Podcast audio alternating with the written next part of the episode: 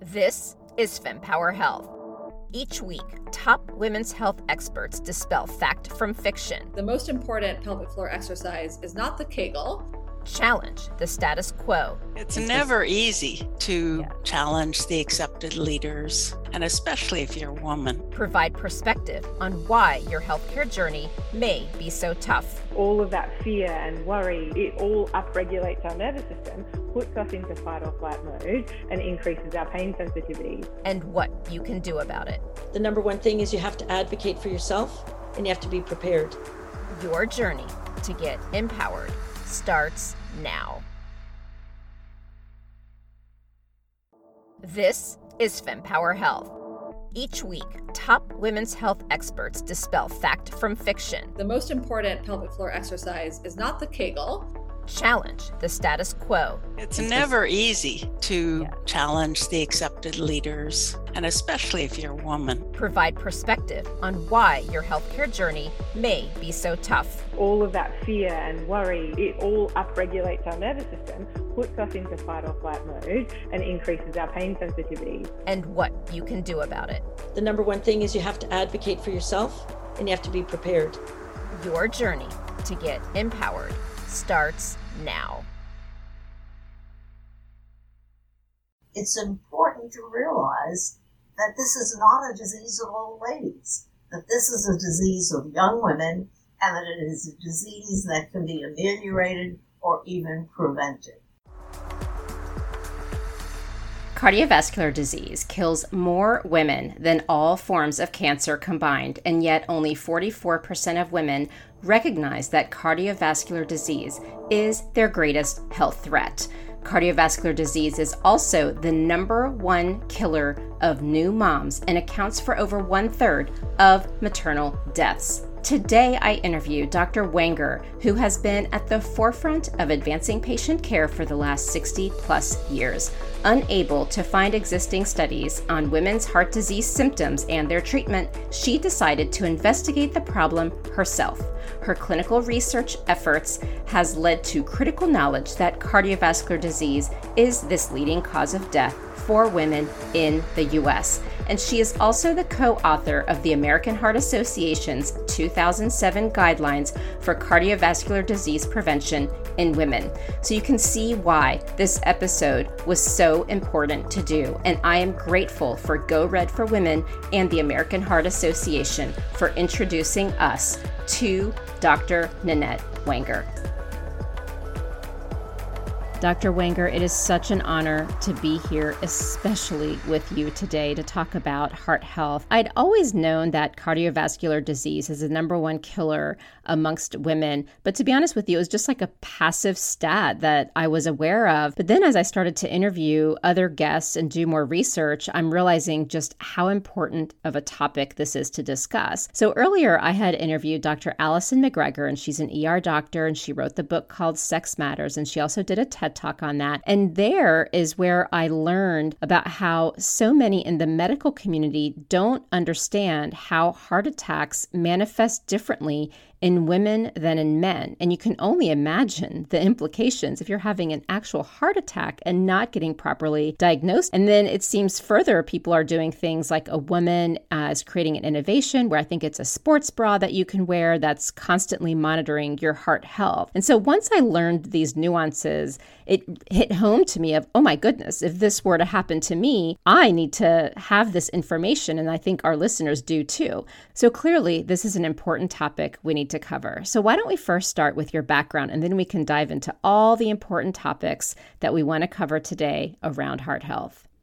Well, my background uh, is that I'm a clinical cardiologist and a clinical trialist at the Emory University School of Medicine, uh, where I am professor of medicine in the Division of Cardiology. Uh, my other titles are that I'm a consultant to the Emory Heart and Vascular Center, and I am the founding consultant to the Emory Women's Heart Center. And that's something that we are very proud of at the Emory University School of Medicine. That's wonderful. Congratulations.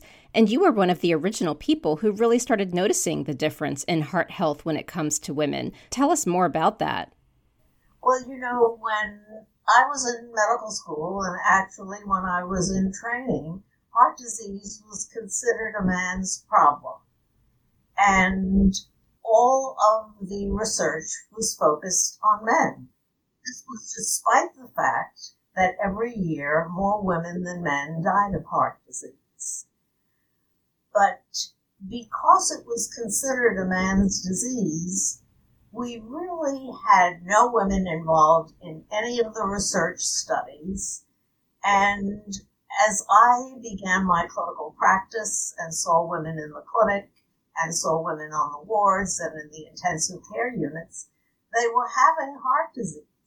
And as I reviewed the literature to see what was the best way to treat them, the data were all extrapolated from data in men. And that gave me cause for concern.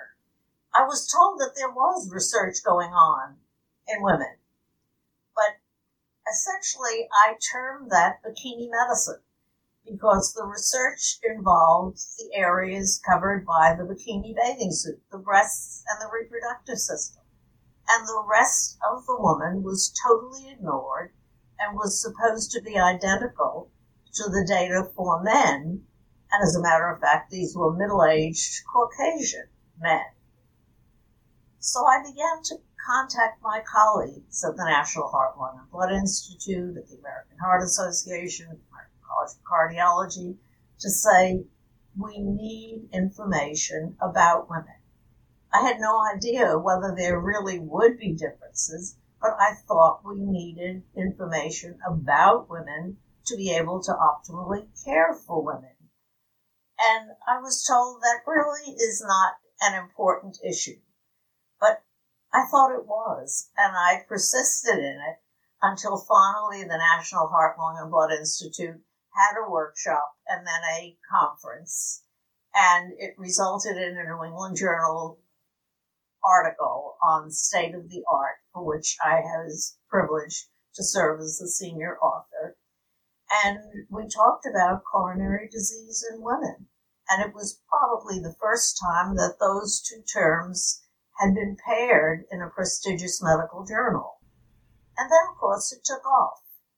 It began to excite interest in sex and gender differences. And of course, that term, sex and gender differences, was really not in the general vocabulary a number of decades ago. But as we began to acquire data specific to women, we began to learn that women differ substantially from their male peers in the pathophysiology, in the prevention, in the diagnosis, in the management, and in the outcomes.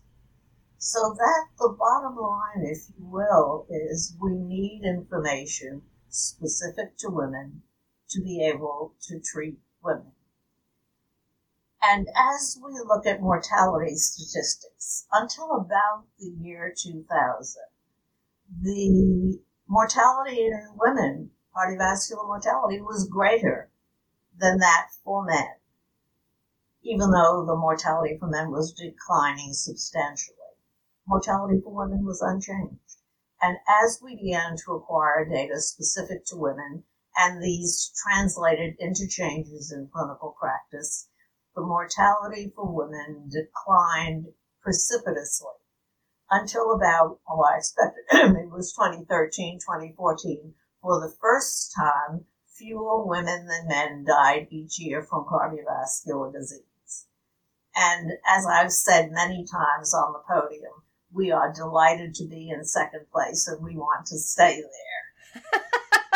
But that's the good news, but there is also the bad news because since then, what we have seen is an increase in cardiovascular mortality, both for women and for men, perhaps more so for men. And as we examined this rather carefully by decade, we saw that among the older women, 60 plus, 70 plus, 80 plus, they still had a decline in cardiovascular mortality but the mortality was increasing in the younger women. We are seeing younger women with lower heart health. We're seeing younger women with less awareness that cardiovascular disease is a major health problem. You see, about 2004, both the National Heart, Lung, and Blood Institute and the American Heart Association, with their Heart Truth campaign and Go Red for Women campaign specifically, addressed and tackled the issue of cardiovascular awareness among women. The awareness during that period increased from the mid 30s to over 50%. And that was about as good as it got. Okay. And this was awareness of risk factors, awareness of symptoms of heart attack. And since about 2009, we have lost ground so that we're back about where we were in 2004. We see less awareness of cardiovascular risk factors in women, and particularly in younger women. We see less awareness of symptoms of heart attack, and we see less attention to heart health in women, and in particular in younger women and in women of racial and ethnic minorities. So we have catch up to play and forward to go. And that essentially is the emphasis of the advisory of the American Heart Association that was recently published in circulation. What strikes me in what you're saying is you mentioned decades ago there was um, increased awareness around heart attacks and how they manifest differently in women than they do men, yet now the data showing less awareness. So, why don't we talk about how they do manifest differently uh, in men and women and who really is at greatest risk? Women and men share the conventional risk factors uh, smoking, high cholesterol, high blood pressure, sedentary lifestyle, uh, overweight, etc. But they have a differential impact for women and for men diabetes increases the risk far more for women than for men. Women smokers are at greater risk than men smokers, so that we see that it's, it's important to address heart health and to see that there is attention to women's heart health across the lifespan. Now, we must cooperate with our OBGYN colleagues in this regard because remember that for young and apparently healthy women, often the OBGYN is their primary care physician. And you know, the OBGYN doctors are in the prevention mode. They talk about mammograms, they talk about pap smears. But we would like to encourage them to talk about women's heart health, to say, are these women heart healthy according to the American Heart Association's Life Simple 7? If they are not heart healthy, what are their risks and what are the ways to ameliorate their risks? But then the important feature is that even though women and men share the conventional risk factors, there are specific risk factors that are either unique to women or that are more prominent in women. And many of these are the complications of pregnancy. And what we see is that the woman who has had gestational hypertension, who has had diabetes during pregnancy, who's had preeclampsia, whose babies were born earlier than their expected due date, and whose babies were smaller than would be expected from their gestational age, all of these are markers of future cardiovascular risk. So these are women that should be identified by the OBGYNs and should work on their conventional risk factors because their risk for hypertension, for developing increase in risk factors, and for developing cardiovascular disease is greatest in the early years after the pregnancy, very often while these women are still in their reproductive years. It's important to realize that this is not a disease of old ladies, that this is a disease of young women and that it is a disease that can be ameliorated or even prevented.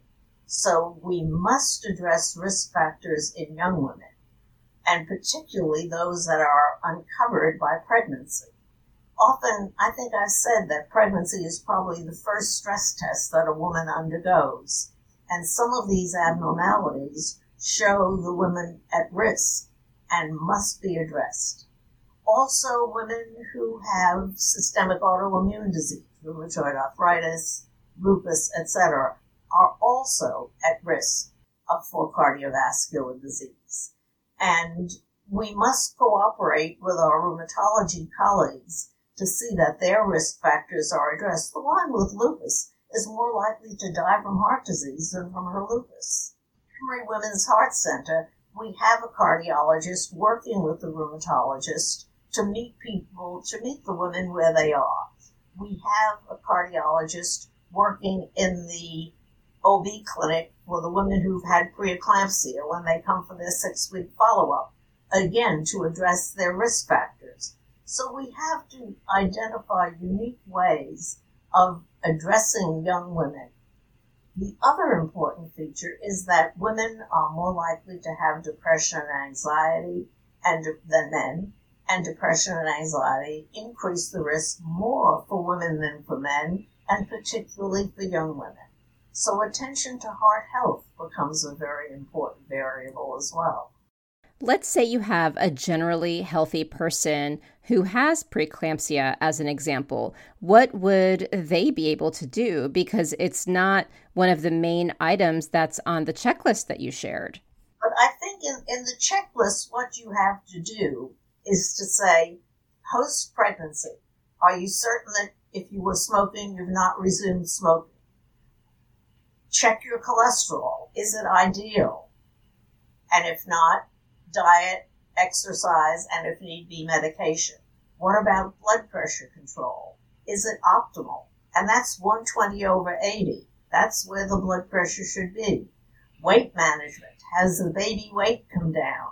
Are you at your ideal body mass? Are you doing optimal recommended levels of physical activity? So all of these become important. And of course, checking uh, hemoglobin A1C for diabetes. So for the woman who's had preeclampsia, because she is at increased risk, I do as precise control of risk factors as I do for the woman who already has heart disease. My understanding is the way the metrics for heart attacks are measured for men versus women is different because of the manifestation being different. And so, if I'm trying to be proactive about my heart health as a woman, what are the dynamics that I need to be aware of with the way general metrics are done and whether they need to be customized for women to make sure we understand what's actually happening to the woman's body? Well, in, in general, we are not doing testing for asymptomatic individuals, but there are probably very few women who have ideal heart health. As a matter of fact, uh, even young women, there are recent data suggesting that women contemplating pregnancy uh, do not have ideal heart health. They're by all of the metrics of the American Heart Association, and that women who are pregnant have lower heart health than comparably aged women who are not pregnant. So that uh, we're not dealing with a healthy population. And we have to address the fact that we have our goal is optimal, ideal heart health. And that, that's where we have to go initially. And then, uh, for symptoms, the woman who has symptoms certainly uh, has to be evaluated.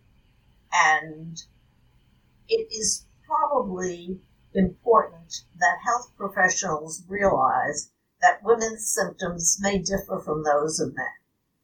And I think we need perhaps a cultural reset because if we define the symptoms of disease as the male model of disease, we're saying that's the norm, that's the gold standard.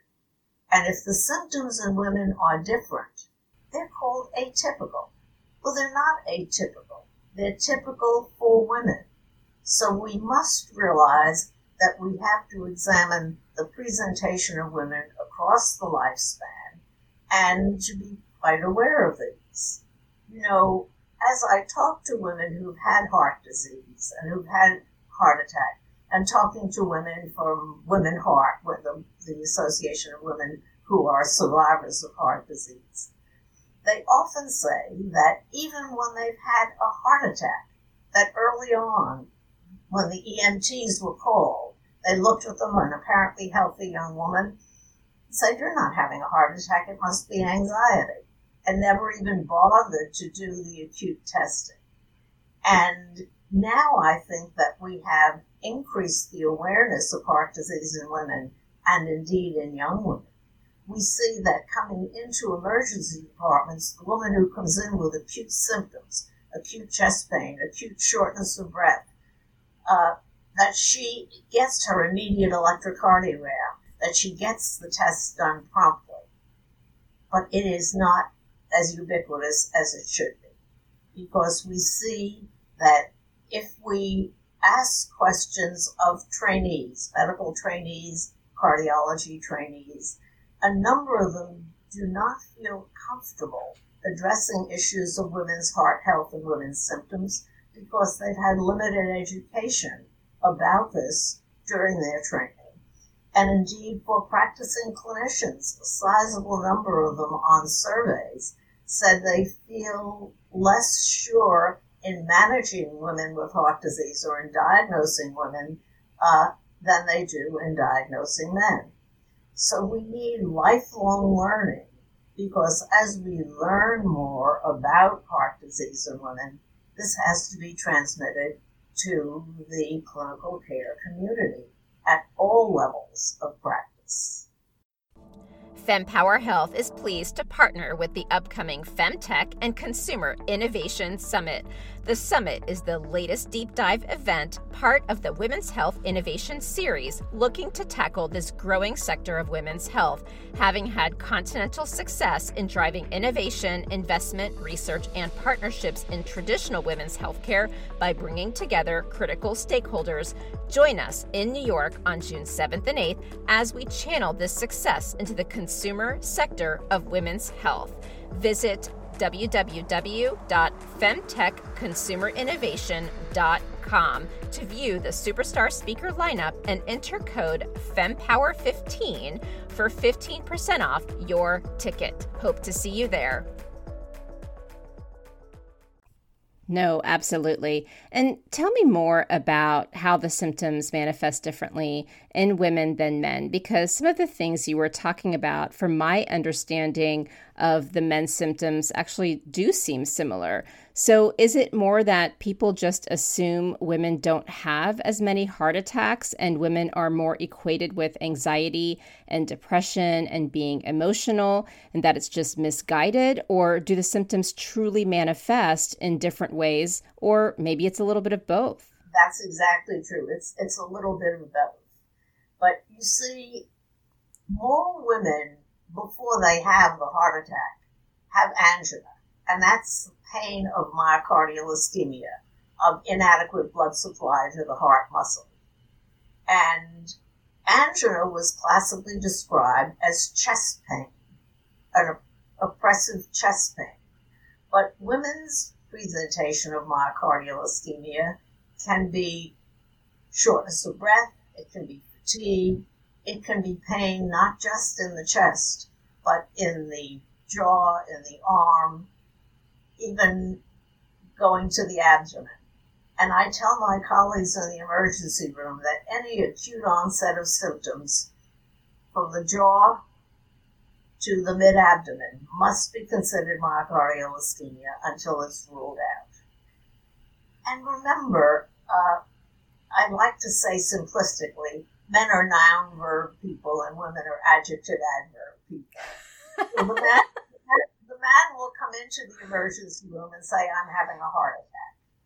Uh, the woman will come in and describe all of the symptoms that may be shortness of breath, dizziness, headache, fatigue, anxiety, and chest pain. But often the chest pain is lost in that recitation. And I think we have to learn to listen to our patients. And you know, I expect the reason that we have data actually in the literature that patients arbitrarily assigned to women compared to men clinicians do better in the emergency department and indeed in the intensive care unit, and that's published data, is that women know how to listen. And we learn so much about listening to our patients, about not interrupting them, and they will tell us a great deal about their illness. So I think the reason that women tend to be superior clinicians is that they listen better. Then, if I were having a suspected heart attack and I do get testing, my understanding is that the EKGs aren't set properly for women. So, can you tell us more about the status of that? No, no, no, no. The electrocardiogram is is just the same for women and for men. Uh, some of the numbers have a slight variation, but the identification of electrocardiographic abnormalities of myocardial infarction is the same for women and for men. The important thing is that it be done promptly rather than delayed. Got it. And, and then that the other tests that are done in the emergency department, the enzyme tests, be done. And that the women who have an abnormal electrocardiogram uh, receive the appropriate guideline directed medications and testing. So let's assume I'm a woman and I believe I'm having a heart attack. What if I don't feel like I'm being believed? What what should I do? If they are aware of their risk of heart disease, if they're aware of the symptoms and they think they're having a heart attack, they have to advocate for themselves and say, I'm having chest pain, or I'm having severe shortness of breath, or I feel very sick. And if I'm not having a heart attack, what is going on? and that they don't want to be told it's all in your head. Uh, go home and relax, my dear. There is not a problem. Or uh, maybe this is gastrointestinal reflux. Make an appointment with your gastroenterologist. Uh, now, it may be something else because not all chest pain is heart attack. And as a matter of fact, in the emergency room, there is a huge amount of pain that is not heart attack the new chest pain guidelines that came out are encouraging physicians to not use the term atypical chest pain because it may be typical for women. But then what the clinician has to do is to say, is this cardiac or non-cardiac?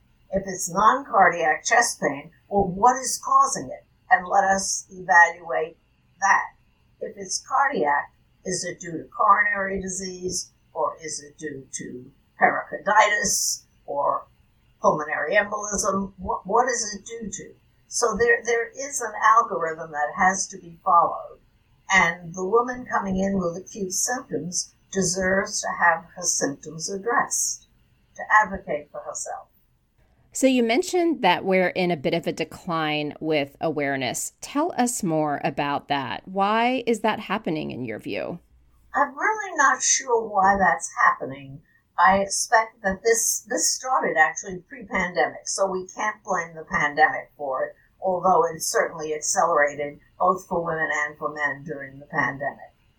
But we had for a number of years education in the schools. We had heart health education in the young. That has not been part of our education of children about their heart we began to teach about high blood pressure to children. And there was a program a number of years ago where children were given blood pressure cuffs and stethoscopes, taught to check blood pressure, and went back home and conveyed that to their parents. We have not emphasized the detection and management of hypertension. And of course, hypertension is the leading cause of heart failure. What we're seeing is inadequate attention to heart health.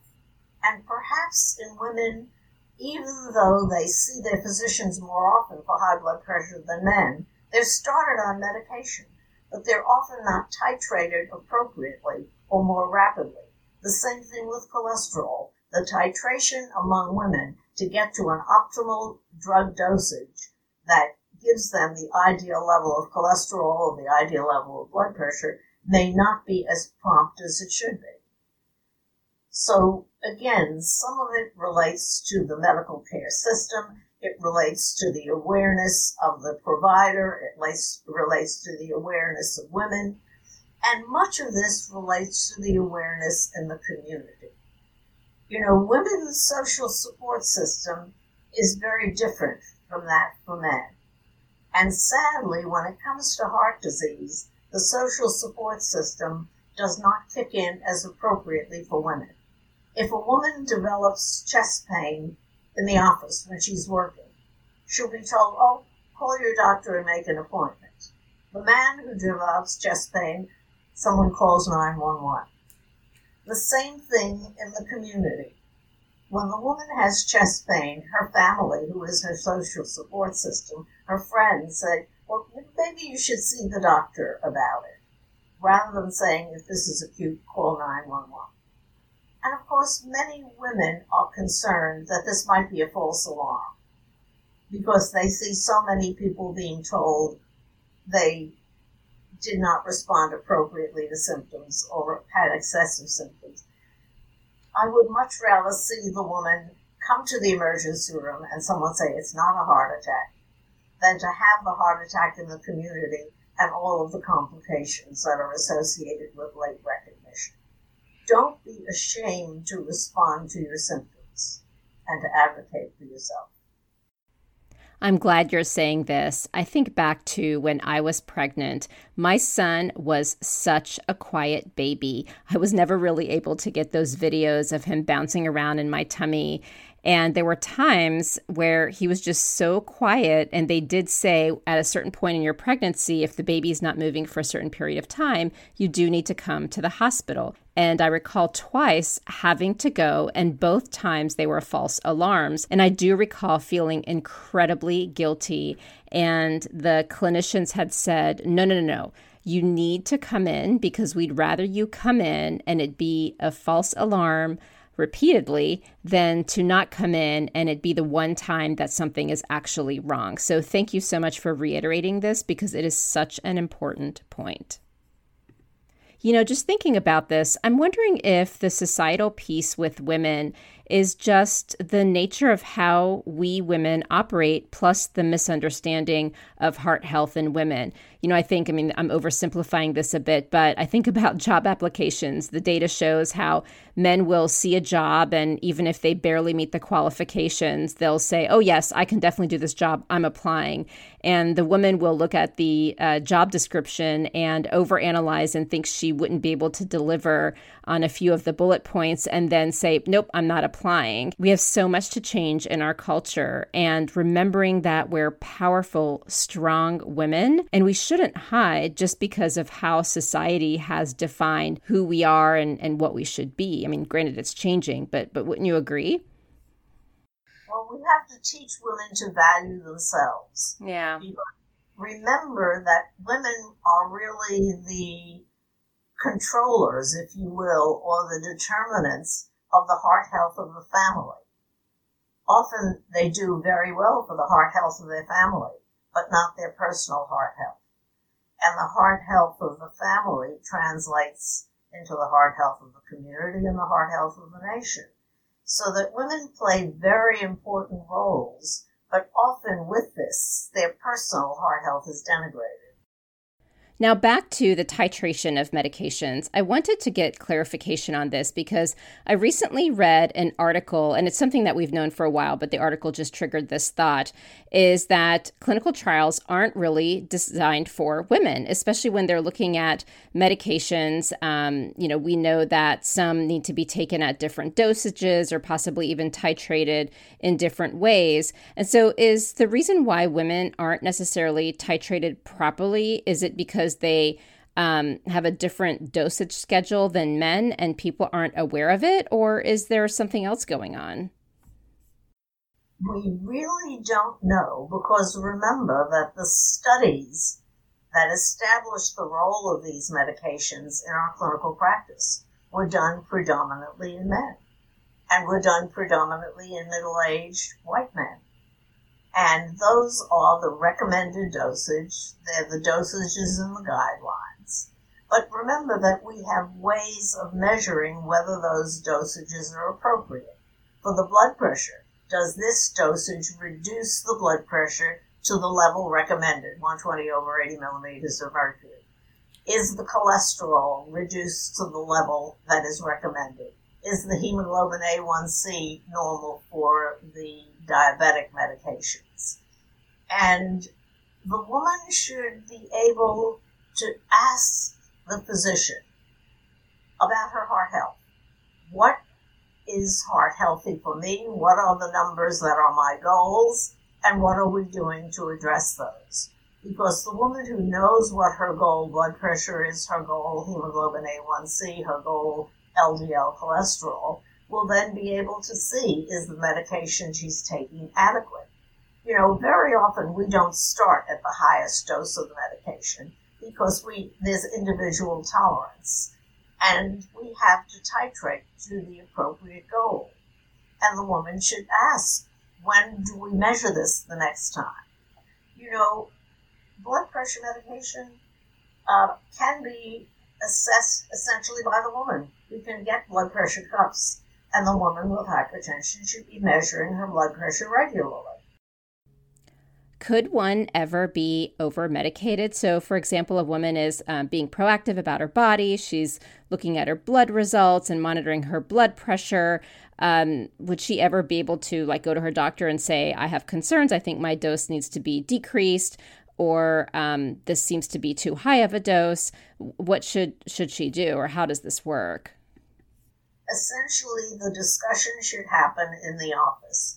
We are starting this medicine with this goal, and this is what will happen. If the goal isn't achieved, then we will increase the dose of medicine or perhaps add a second medication. Uh, if you have symptoms, let me know right away rather than just stopping the medicine so that we can appropriately titrate it. The medication control is an N of one so that each patient is different we have guidelines for where we want the general control to be. But every patient must be treated as an individual.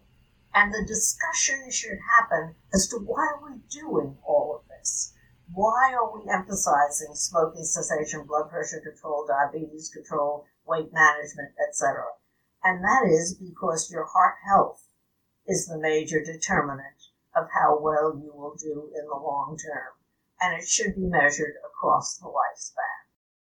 So, where are we with the education of healthcare providers? We've just begun the journey.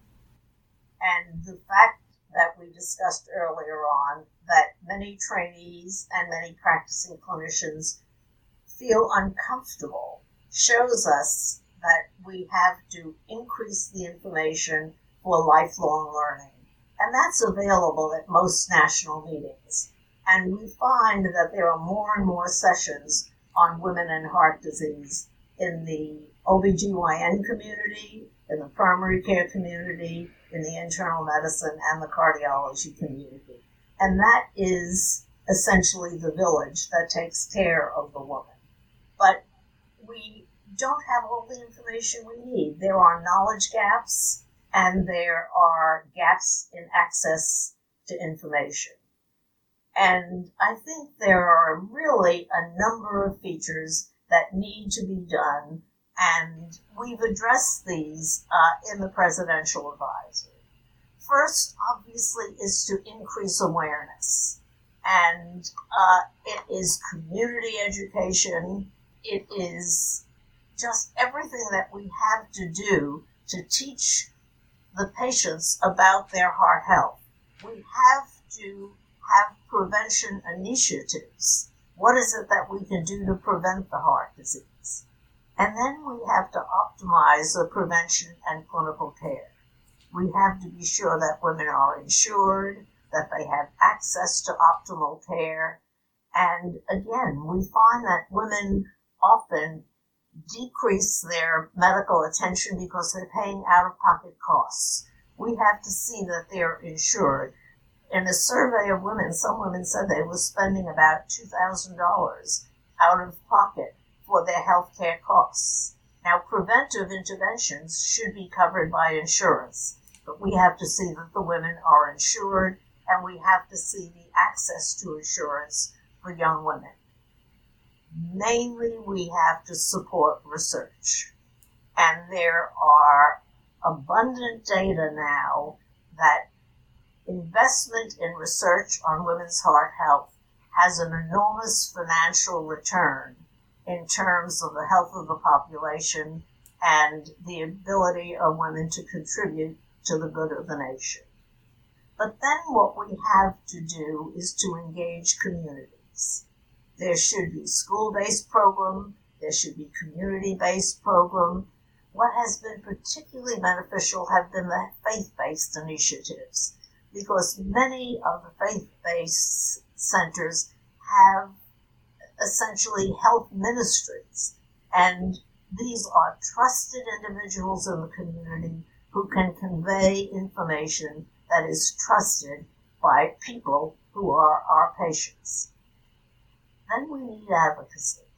We need advocacy of women for themselves. We need advocacy, uh, importantly, for the social determinants of health. We have learned this abundantly during the COVID pandemic. And we realize that there are food deserts, that we're telling the women to eat healthy. Do they have access to fresh fruits and vegetables? We're telling women to exercise. Are there areas where they can exercise safely? So the social determinants of health are very important. And these, this means that we have to go outside of the medical community. I've said often that women's heart health is not solely a medical issue because there are issues that involve public policy, they involve legislation, etc. And then what we have to do over time is to monitor our progress, to do health surveillance, to say, do these initiatives that we're starting achieve the goals that are necessary? And this involves a great deal of communication among communities and community based organizations, among public policy. Now, again, we are in an election season, and we should be asking the people that we elect what are their positions on heart health? What are their positions on health insurance? What are their positions on access to healthy areas, what are they doing about the social determinants of health? This is the way we advocate for ourselves. I think many of you have heard me say at many platforms that I think that there are four steps. The first is investigate, do the research, get the data. The next is educate, educate women, educate the communities, educate the health providers. Then advocate, and we've talked a great deal during this podcast about advocacy. But the last one is legislate. And what we must do is legislate for heart health, legislate for research related to women, and legislate for appropriate health care for women and access to that health care and that health care must be quality health care because that is the only way we can assure equity in heart health for women. It sounds like we're making great progress and have a lot of baseline knowledge, but it sounds like we also have a long ways to go. Is that correct? Absolutely. Because every time we identify a new problem, then we have to investigate its solutions. And every time we find solutions, we say, are there better solutions? So that research is absolutely key. There are so many knowledge gaps in terms of what is the optimal prevention, what is the optimal diagnostic testing, what are the intervals, what are the tests that have to be done, what are the optimal modes of therapy. And of course, what we have to do is to say, is there equity in outcomes? Now, the care does not have to be the same for women and for men. but the goal is to have the same favorable outcomes. And we need to improve the outcomes both for women and for men. One of the things I also find interesting, because we haven't yet spoken about um, access, meaning the insurance providers, is paying for and reimbursement of, you know, treating heart health. And I'd interviewed ACOG, which is the American College of Obstetricians and Gynecologists, last summer. And they made an amazing update to their guidelines where instead of waiting until six weeks after birth for you to go see your doctor after having the baby, they now recommend going three to four weeks after. And they did say a phone visit is fine. But one of the questions I had asked was okay, so now that you have these guidelines, what are the insurance providers doing and do the doctors have capacity for these additional visits and unfortunately the rest of this great guideline hadn't been thought out and you know, we've now created this capacity issue. So, do you see this risk with payers being a little bit behind for even those who are fortunate enough to have health insurance and reimbursement for being proactive? Well, this, this is some of the advocacy. And I will tell you for uh, the state of Georgia, in terms of some of the OB care, we have made major advances, and that is by working with our legislators. We now have for the women who have government insurance, who have Medicaid, that they are now covered for a year after they deliver for follow up care. And uh, in general, what the government insurance does, the private insurers will follow. So it is really very exciting that remember, I work in a public institution. I work in uh, essentially with a challenged community in terms of, of health insurance. So most of my patients are Medicaid, Medicare patients. And it is very important that we see that there is adequate coverage, that there is not need for pre authorization, which delays care, and that we see that patients have the ideal access to the guideline directed medical therapy. In cardiology, we have a number of guidelines. They're quite good, they help us. But the guideline directed medical therapy should be available by the insurers. And again, some of the issue is going to relate to cost. We've covered so much about heart health. Is there anything else that you wanted to share that I may not have officially asked about, but we should discuss?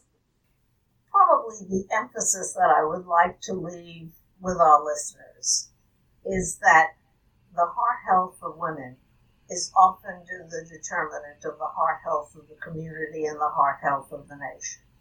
So that women must value themselves, must value their heart health, must advocate for themselves because they cannot do for their family and their community and their nation what they do not do for themselves. So, women, go for it. Thank you so much, Dr. Wenger, for making time and sharing your wisdom and expertise. It has been a true honor and just wow. Um, everything that you shared, I want to write your entire bio into the show notes because it is quite impressive. And I know that the AHA is lucky to have you. Well, I very much enjoy this. Your questions were just on target and helped us to educate women and their healthcare providers. Thank you again. Thank you for tuning in to this discussion on the FemPower Health podcast. You can refer to the show notes for links to information that is referred to in this episode. And if you like this episode and found it timely and valuable, please take a moment to tell a friend or a colleague about FemPower Health. And right after this episode is over, please think of one person who might find this episode helpful and tell them about it. And if your friend is new to podcasting, please show them how to subscribe to our show. And another way to support FemPower Health podcast is to leave a review where you listen to podcasts. And as a reminder, the information shared by FemPower Health is not medical advice, but for information purposes to enable you to have more effective conversations with your doctor. Always talk to your doctor before making health related decisions. Additionally, the views expressed by the FemPower Health podcast guests are their own, and their appearance on the program does not imply an endorsement of them or any entity they represent. See you next week.